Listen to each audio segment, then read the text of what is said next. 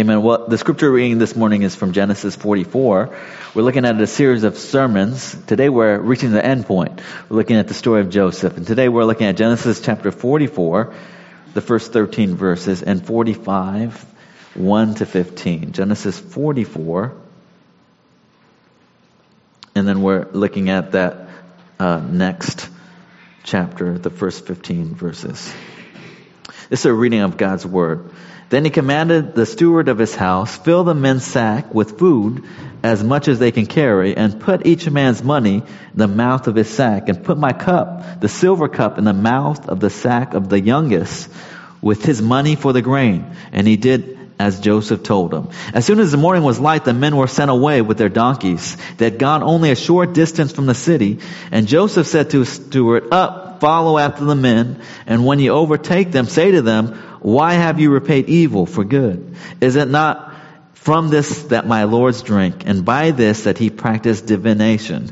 You have done evil in doing this. When he overtook them, he spoke to them these words. They said to him, Why does my Lord speak such words as these? Far be it from your servant to do such a thing. Behold, the money that we found in the mouth of our sack we brought back to you from the land of Canaan. How then can we steal silver or gold from the Lord's house? Whichever of your servants is found with it shall die, and we also with my Lord's servants. He said, Let it be as you say, he who is found with it shall be my servant, and the rest of you shall be innocent. Then quickly each man lowered his sack to the ground, and each man opened his sack, and he searched, beginning with the eldest and ending with the youngest, and the cup was found in Benjamin's sack. Then they tore their clothes, and every man loaded his donkey, and they returned to the city. We're now looking at chapter 45. It says, Then Joseph could not control himself before all those who stood by him. He cried, Make everyone go out from me. So no one stayed with him when Joseph made himself known to his brothers. And he wept aloud so that the Egyptians heard it. The household of Pharaoh heard it. And Joseph said to his brother, I am Joseph. Is my father still alive? But his brothers could not answer him, for they were dismayed at his presence. So Joseph said to his brothers, Come near to me, please. They came near, and he said, I am your brother Joseph, whom you sold into Egypt. And now do not be distressed or angry with yourselves because you sold me here, for God sent me before you to preserve life. For the famine had been in the land these two years, and there are yet five years in which there will neither be plowing nor harvest. And God sent me before you to preserve for you a remnant on earth to keep alive for you many survivors. So it was not you who sent me here, but God. He has made me a father to Pharaoh and Lord of all his house, ruler over all the land of Egypt. Hurry and go up to my father and say to him, Thus says your son Joseph, God has made me Lord of all Egypt. Come down to me. Do not tarry. You shall dwell in the land of Goshen, and you shall be near me, you and your children, and your children's children, and your flocks and your herds, and all that you have. There I will provide for you, for there are five years of famine to come, so that you and your household and all that you have do not come to poverty. And now your eyes see, and the eyes of my brothers Benjamin see, that it is my mouth that speaks to you. You must tell my father of all my honor in Egypt, and all that you have seen. Hurry, bring down, bring my father down here. Then he fell upon his brother's Benjamin's neck and wept. And Benjamin wept upon his neck. And he kissed all his brothers. And He wept upon them. And after all that his brothers talked with him. Amen. That's a reading of God's word. Please join me in a word of prayer. Father, we give you thanks that you're a God who speaks to us. You're a God who is present with us. And pray now, God, that we would learn more about your heart, your dream for us, and your dream for this world. So give us a glimpse of your heart. Bring, give us a glimpse of your kingdom and your power and your beauty. Lead us as your children. We pray this in Jesus' name. Amen. Amen. Well, this is, uh, we've been going through a series of sermons. If you just joined us, we've been going through a series of sermons on the life of Joseph. And we said that the life of Joseph can be seen through the lens of dreams. Uh, Joseph's life was all about dreams. When he was a young teenage boy, he had this massive dream about greatness, and he thought he was going to be great. Uh, the next uh, scene that we see is about this idea of Judah's Judah. Judah was someone who didn't have dreams. Uh, he was led astray by his false sexual fantasies. Dreams are about the future. Judah was all about the now. Uh, last week we looked at Pharaoh. Pharaoh had dreams, but his dreams were nightmares. And instead of being led by dreams, his life was being chased by nightmares of what could happen. The question we've been asking people throughout this series is, is your life led by dreams? Or are you being chased by nightmares? Or are you being led astray by false fantasies? What is your thought life like? What are you constantly thinking about? Is it dreams, God's dreams? Uh, is it nightmares? Or are you daydreaming false fantasies? And all of us uh, have been wrestling with this idea of God's dream for our lives.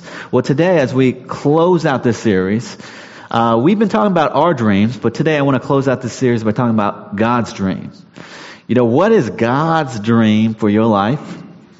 What is God's dream for this world? What is He trying to accomplish? What is He all about? Today, as we close out this series, we want to look at God's dreams. God's uh, desire for our lives. And we want to sum up God's dream by saying it's about three things. What does God want from us? What is His desire for this world? Three things. One is changed lives. Secondly, bringing good out of evil. And third, restoring relationships. Those are the three things that is on God's heart. That's His plan. And the first thing is this idea of changing lives. Uh, if you just joined us, we looked at the story of Joseph, and I mentioned uh, it starts all the way back in Genesis 37. And I mentioned earlier that Genesis, Genesis 37 begins with Joseph's, he has this great dream. And he dreams of greatness, which he thinks of as greatness. His brothers are bowing down to him. The stars and the sun and the moon, they're bowing down to Joseph. And it starts with that dream. And not only was Joseph, did he have big dreams, but he was also the favorite son of his father. Jacob had 12 sons. And uh, Joseph was his favorite son. He famously gave Joseph a beautiful Technicolor Prada robe. And it, just Joseph had that robe. And it drove his brothers crazy. Uh, Joseph was, he had a big head. He, his head was so big, he had a hard time fitting through doors. I mean, he, he thought it was all about him. He was all about himself. He thought he was it. And it made his brothers understandably very jealous. Things get to a boiling point where they're so angry at Joseph that they sell him out. Judah's the ringleader. He sells Judah. Judah sells his brother out to be a slave in Egypt. And things go from bad to worse in Egypt for Joseph. Joseph is sold into slavery. He's falsely accused of rape. He ends up in prison. And things seem to be going very bad for Joseph, but we've been looking at the series and how in prison, God's at work in Joseph's life. God is purifying him. God is humbling Joseph. Joseph starts, stops obsessing about himself and he enters into the dreams of other people. He starts letting go of his own selfish agenda and he starts embracing God's dream for his life. The key of Joseph's life is that God is changing him. Not only is God changing Joseph, he's also working in the lives of Joseph's brothers. This is the chapter that we're looking at this morning. Joseph, God is working in, in Joseph's brother's life. We see this early on in chapter uh, 42. As chapter 42 opens up, there's a great famine in the land. This is the dream that Joseph predicted. And because of that, J- Jacob and his sons, his remaining sons, they're starving. So Jacob sends 10 brothers to Egypt to buy grain. He leaves Benjamin. Benjamin's the youngest because Jacob, believe it or not, has a new favorite son. The, the youngest of the, uh, the ones left, Benjamin. He leaves him there because he's protective of him. Sends ten brothers to, to Egypt. And lo and behold, when the brothers get there, the guy who's in charge of all the grain, of all that is happening is Joseph. But the brothers don't recognize Joseph. It's been 22 years. That's the length of what has happened. 22 years since the brothers sold Joseph out and they don't recognize Joseph. He's gone from a boy to a man. He's probably looks very Egyptian. He's been in Egypt for 22 years. He's probably in Egyptian clothing. The brothers don't recognize Joseph, but Joseph recognizes them. And you would think that when Joseph sees them, he would be immediately tell his brothers what's up and that he's alive and that he's doing well. But Joseph doesn't do that. In fact, he does the opposite of that. He doesn't tell his brothers anything, but he accuses them. He accuses them of being spies in the land. And he charges them with theft. And uh, he sends his brothers. In verse 18, Joseph lays down a challenge to them. He says, I think you're spies, but to prove your honesty, leave your youngest brother Simeon, and I know you have another brother that's not, here. Go back. Go back. Bring your brother Benjamin back to me. I'm going to leave Simeon here. And he, as they go, he puts their money back into their uh, sacks. He sends them away. Like this is an elaborate scheme. If you've read this text, some of you guys are reading through the Bible. It's an elaborate scheme, and some people wonder what Joseph's up to. Like, is he getting revenge? Is he upset at his brothers? Why this elaborate scheme? And really, Joseph tells his brothers actually what he's up to. In verse 15, Joseph explicitly tells his brothers he's testing them. Verse 15, by this you shall be tested by the life of Pharaoh. You shall not, not go from this place unless your youngest brother comes here. What is this test about if he's testing them? Well, essentially, he's trying, Joseph is trying to replay with his brothers what they did to him. The temptation uh, in this test is this that Joseph's brothers are going to go back. Would they abandon their youngest brother, Simeon, in Egypt? Would they sell his brother out? Would they tell their father, Jacob, would they lie to him and say, uh, Simeon, he got lost, he fell ill, uh, he's not with us? Would they take the money that was in their sack, keep it for themselves? Would they lie to their, bro- to their father like they lied to their father earlier? Would they sell their brother out like they sold Joseph out?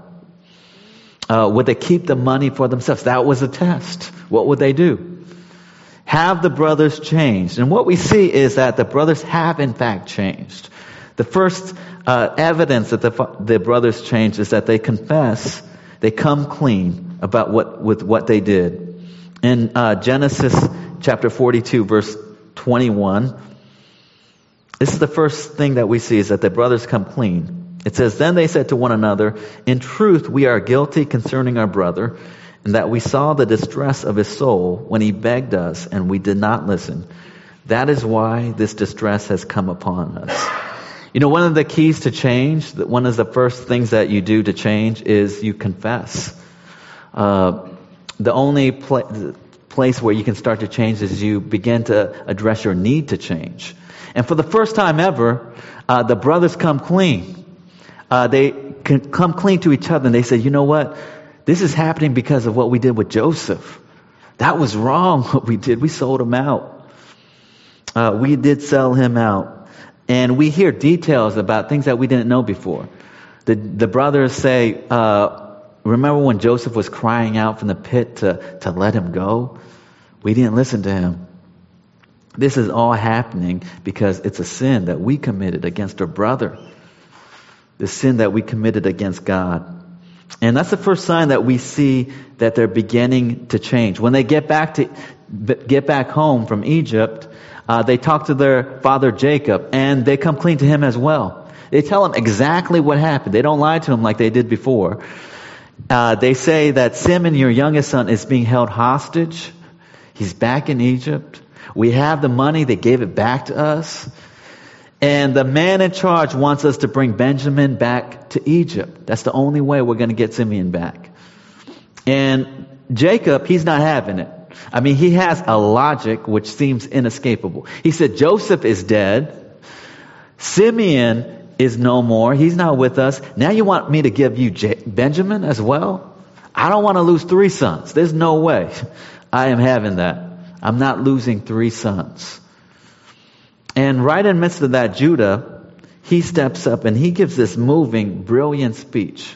Some Bible scholars who've studied the speech says, say it's one of the most moving speeches in the Old Testament. This is what Judah says in verse 8. He says, And Judah said to Israel his father, Send the boy with me, and we will arise and go, that we may live and not die, both we and you, and also our little ones. I will be a pledge of his safety. From my hand you shall require him. If I do not bring him back to you and set him before you, then let me bear the blame forever. It's a remarkable speech. 22 years earlier, Judah was the ringleader. Remember, if you weren't with us, Judah spearheaded the campaign to sell Joseph out for 20 pieces of silver. And now Judah, 22 years later, is saying the exact opposite. He says to his father Jacob, please let Benjamin go. And if Benjamin doesn't come back, I'll step up. I'll be a slave. I will give up my life if I don't bring Benjamin back. 22 years earlier, uh, Judah was callous. As Jacob, he ripped his clothing in mourning for his son Joseph. Now Judah is willing to do anything to cause his father grief. What has happened to Judah? Judah has transformed. He's gone, gone from being selfless, selfish, to being sacrificial. He's gone from being a follower to a leader. He's gone from being callous being filled with genuine empathy. Uh, God has is working in uh, Judah's life. Uh, what is God's desire for us? What is God's dream? And His dream for all of us this morning is that He wants to change us. God is in, God's plan, His desire for our lives is to change us. God accepts us as we are, but He doesn't want to stay as, He doesn't want us to stay as we are. There's a cancer in all of us that God wants to, to rid us of. He wants to purify us. He wants us to have more of His heart. But notice uh, the way that God has changed Judah and all the brothers. Notice the way that He changed uh, them. Uh, these men, they have grown, not by growing in strength, but in irony, but by growing in weakness. Uh, we have this false notion of what it means to be a man today. Um, men in our culture and in uh, in this ancient culture were supposed to be strong. They're supposed to be tough, uh, unrelenting, uncompromising. I grew up. My dad. I I uh, promise. I grew up. I never saw my dad cry. My dad is a, he was a strong Asian man and he raised me never to cry, never to feel, but to be strong, to be unrelenting, to be proud. You know, I teach, um, I was talking about coaching my son's basketball team. Yesterday I was coaching my son's basketball team and there was a couple episodes where these boys, they're only eight and nine, uh, got hurt. They're starting to cry. And I saw a couple fathers go and talk to their sons. And what did they say? First thing they say is, stop crying. That's like the first thing. Like crying is a beautiful emotion. I mean, it's therapeutic. We, we grieve, but they're saying, don't cry. Be tough. Be strong. You can get through it. You know, that's how often boys are raised. We're not supposed to have emotions. We're supposed to be tough. We're supposed to be strong. We're supposed to be unrelenting. Uh, Joseph's brothers were like that. Early on, uh, Joseph's brothers, Jacob, uh, Joseph was filled with pride. Joseph's brother, they were, they bullied Joseph. They were showing their strength. They're beating him down. Judah was a womanizer. He looked at every woman in sexual terms. That was Judah's life. These were uh, boys. Uh, they took on this masculine culture, and that's why I would say right now we're in this Me Too mo- moment because uh, we don't know what it means to be men. What does it mean to be a man of God? What is God doing? And this is what we see in in their lives is that they grow up to be boys to men. How do we see that? What is what does it mean to be a man of God? Real men uh, can confess their weakness. That's what Judah is doing right right at the beginning. The brothers are learned to be men. What do real men, according to the Bible, what they look like? They can confess their sins to each other. Uh, they know that they can be weak. That's what God's doing in their life. They're confessing that they're weak, that they're very broken, and that they need God. That's what it means to be a real man. That's what it means to be a real person. Uh, secondly, Judah, what he learns is that he learns to lose so that others can win. Judah shows what a real man is, is someone who can live sacrificially. He says, I will lose, I'll take the loss so that everyone else can win. He shows leadership. He shows self-sacrifice. He's showing humility. That's what it means to be a real man. God is changing these boys into men. That's what God is doing. God is changing them from being selfish, womanizers, uh, followers into being sacrificial, empathetic, humble, dependent on God. That's what it means to be a, a man, a person made in the image of God.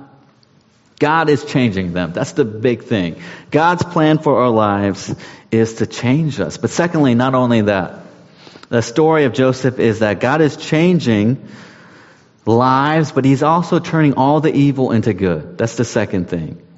Uh, when Joseph comes back, uh, has the brother come back, and they have Benjamin with them, he realizes that they've all changed. Joseph opens himself up to his brothers. He tells them that I'm actually your brother. Uh, at first, the brothers, they're afraid. They're like, man, we sold you out. Uh, what are you going to do to us? And Joseph has to reassure them, you know, of his intentions. And says this in verse 5. Joseph tells his brothers this, and now don't be distressed or angry with yourselves because you sold me here. For God sent me before you to preserve life. For the famine had been in the land these two years, and there are yet five years in which there will be neither plowing nor harvest. And God sent me before you to preserve for you a remnant on earth and to keep alive for you many survivors. So it's not you who sent me here, but God. He made me a father to Pharaoh and Lord of all his house and ruler over all the land of Egypt. Uh, Joseph tells his brothers that you, you did not send me here. He said, it wasn't you, it was God. God sent me here. It wasn't your hate that sent me here. It was God's power and His goodness that sent me here uh, Joseph says to his brothers, don't be mad at yourselves. God used all of the, that what you did for something good. Out of your evil, God brought about a good thing. Through all of your action, God worked in me to raise me up so that I could be in a place that I could predict the drought. I would be able to have Egypt save all their grain so that millions of people would be saved from starvation. God used what you did for good. Don't be, a, don't be angry at yourselves, he tells them. You know what's interesting is after this happens, uh, Jacob tells, uh, Joseph tells his brothers to get Jacob, his father, bring the family back here. Uh, they move back to Egypt. And after Jacob passes away, what's interesting is that the brothers, they're still kind of, they're weary because Jacob, their father, can no longer protect them. So they're worried Joseph is, he still has, he still has some bitterness over their years. So at the very end of Genesis, Joseph reassures his brothers one final time. Because his brothers st- still are walking on eggshells around Joseph. They're not sure if he's really forgiven them. So in chapter 50, verse 19, he breaks it down to them one final time. This is what he says. But Joseph said to them, Do not fear, for am I in the place of God? As for you, you meant evil against me, but God meant it for good, to bring about that many people shall be kept alive, as they are today. So do not fear, I will provide for you and your little ones. Thus he comforted them and spoke kindly to them. This uh, last uh, word that Joseph has to his brothers is a summary of the whole story of Joseph. Uh, Joseph says, You meant it for evil, God transformed it to good. You meant to harm me, but God used it to bless a whole nation, a remnant of the people, to keep them alive, to provide many survivors. Uh, the story of Joseph is how God brings good out of evil. How out of slavery and darkness and oppression, God can bring about justice and beauty and grace and healing. You know, one of, uh, I do a lot of evangelism here in downtown, and one of the problems, uh, questions I get a lot, uh, is this question. If God is, is real, if He's good, why is there so much evil in the world? You know, I get that question all the time. You know, if God is so good, why is this world so messed up? You know, we look at the world today, there's so much injustice, there's so much racism, there's so much division. When you look at the world today, there's all kinds of global chaos, dictators, wars. And the question is, if God is real, if God is good, how do we explain this mess that we're in? Uh, we feel that not just when we look outside, but we also feel that in our own lives. We feel that when we experience loss, we ask questions of what is God up to? You know, this has been a difficult uh, season in my life. Um, my mother, three weeks ago, uh, she was uh, she was getting tested for various things, and she, uh, my sister, actually contacted me first, and she said uh, our mother she tested positive for Alzheimer's disease. You know, and it, it was something that was not actually totally unexpected because my grandmother uh, died from Alzheimer's 20 years ago. And you know, it was it, it caused a lot of sadness in our family. And I called her, you know, after that diagnosis and expect her to be very down, but she she says, you know what, I'm at, I'm at peace with this. Um, I, I I know that God got me. Uh, she's a woman of faith, and I realized talking with my mom uh, that she has so much hope and faith because she's seen what my grandmother went through and how she overcame that. My grandmother is one of the reasons I'm a Christian today. I became a pastor. Uh, from the earliest age, I remember she was singing hymns to me, quoting the Bible to me. You know, she's like the rock of our family. Uh, 20 years ago, before my grandmother passed, uh, she lost all of her memories. Uh, she didn't recognize family members the one thing she recognized and she realized is that she would say uh, last weeks of her life, uh, I just want to go home to be with my father. It's an interesting thing because she forgot everything, but not that. You know, she, she knew she was a child of God. She knew she had faith. And she lost everything except that because that was her identity. And my mother had strength because she saw, her mother. Uh, and it's an amazing thing through an ugly disease that she can leave a legacy of faith like that. If she can get through that, if our faith is intact through all of that, what a legacy of faith that God can do. That through all of that, her faith and her hope was so strong. What a testimony. You know, I meet all the, uh, uh I meet people all the time who tell me that they lost their job. They lost their health. They've been through so much loss and they say to me all the time, I wouldn't be the person I am today except for those things. You know, I've been through some difficult things, but through that I found the presence of God. Through that I came to understand myself and how much I needed Him. And what the story of God is throughout all of the Bible and through all of our lives is God is always turning evil into good. He's always transforming our pain and suffering into beauty and hope. And that's really the story of God. There is nothing in your life right now that God is doing that He's not going to use for His good, for your good, and for His glory. Think about uh, Judah's life. We're going to talk about Judah right at the end. Uh, Judah was, I talked about, he's a, he sold his brother Joseph out. He was an adulterer. He was a womanizer. Uh, he was the least, least worthy person, but God changed his life. And God transformed all of those evil things for his good. And that is the story that God is always telling through us. C.S. Lewis says this. He says, uh, they say of some temporal suffering, no future bliss can make up for it, not knowing that heaven once attained will work backwards and turn even that agony into glory. C.S. Lewis says some people are like, man, we suffer in this life and then we're going to get glory, but nothing's going to make up for that. But Lewis says, no, it's not just that. You know, we're going to suffer in this life and there's, there's going to be glory, but God's going to work backward and that glory is going to come and work its way back to every single moment in human history and turn that evil into good. One day, the Revelation tells us that the heavens will come down to earth and transform everything in it for glory. And what is that hope? That the hope is that uh, there will be a new heavens, new earth. God will tr- work backwards into every reaches, every pain and suffering and hardship, and one day He will transform that into His glory. That's the story of God. That's what God's doing. Here's the final thing. God is uh, turning all, He's changing us. He's turning our evil into good. Finally, He's restoring every relationship. This is the final story of God point. at the end of Joseph's uh, life, all the story comes full circle. The story began of Joseph began with Joseph being favored by Jacob. It began with his brothers at each other's throats. They're angry at each other. But the story of Joseph ends full circle. At the end of the story of Joseph, Jacob is reunited with his son Joseph. He weeps.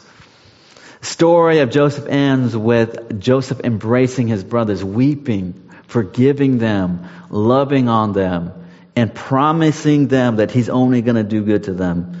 The story of God, what is God doing? He's reconciling enemies into friends. Ultimately, the story of God is He's bringing us back home.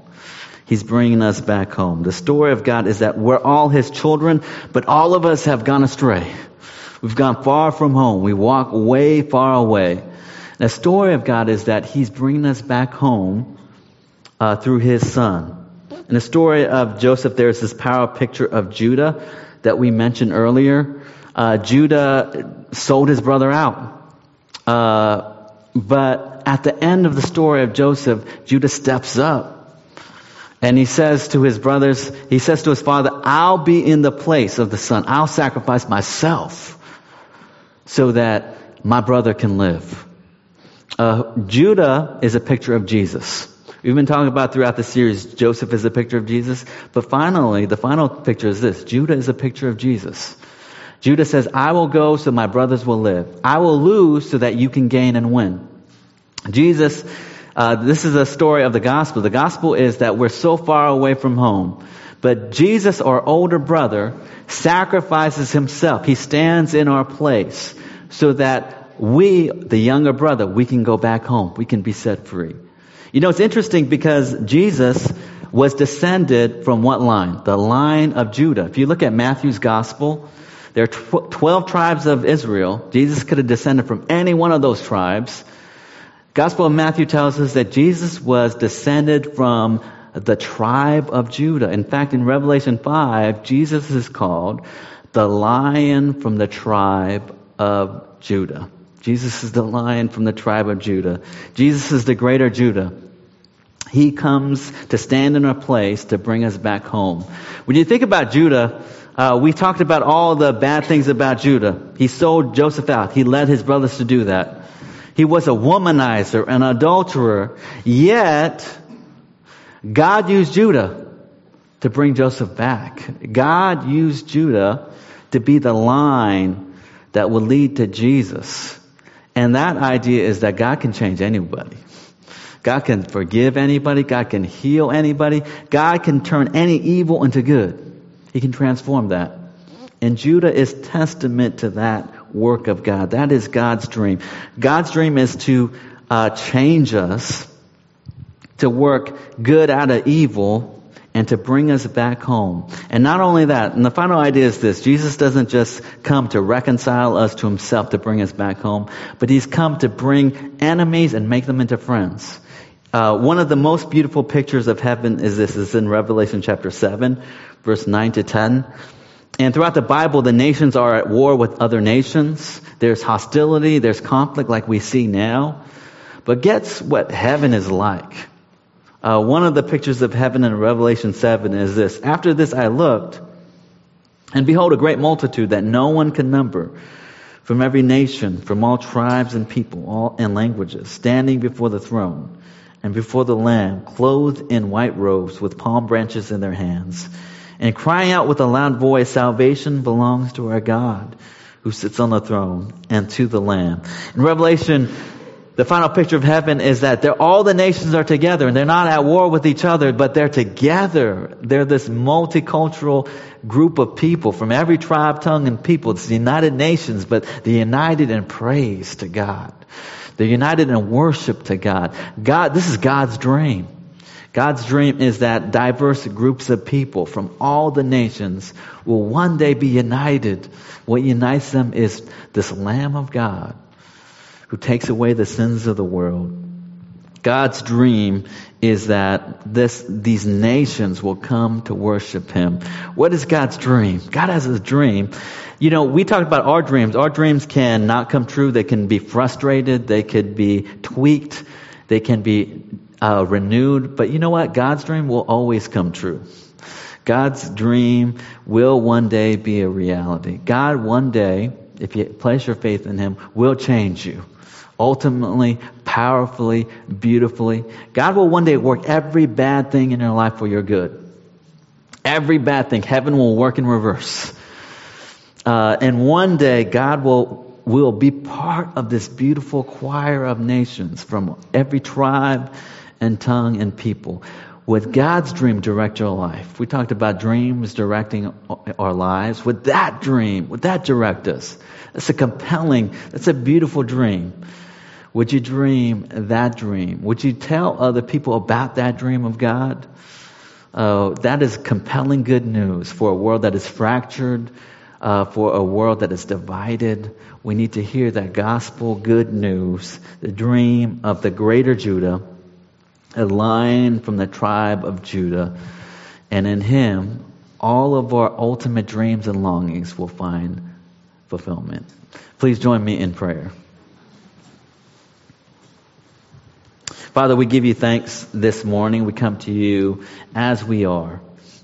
We come uh, as people who often have very broken dreams, and we've been very disappointed in our life. We come as wounded people uh, who've been very hurt, who've been very disappointed. Maybe some of us are very jaded and none of us have dreams anymore. So I pray, God, that you would help us to dream your dream of the kingdom. Pray that you'd give us hope that any of us can change and be used by you. Pray that you would give us hope that you're turning all of our darkness into your light. I pray now that we would live with hope and with faith in Jesus, the lion from the tribe of Judah. Help us to find our hope in him. Help us to be people of hope. Help us to be people who are overjoyed. I pray that you'd also give us new dreams that we can dream this morning. Uh, dreams of transformation, dreams of being and extending your kingdom. So I pray that you'd plant in us these new dreams and new desires for we know that they all find their fulfillment in your Son, Jesus. We give you thanks for him. We pray this in Jesus' name. Amen.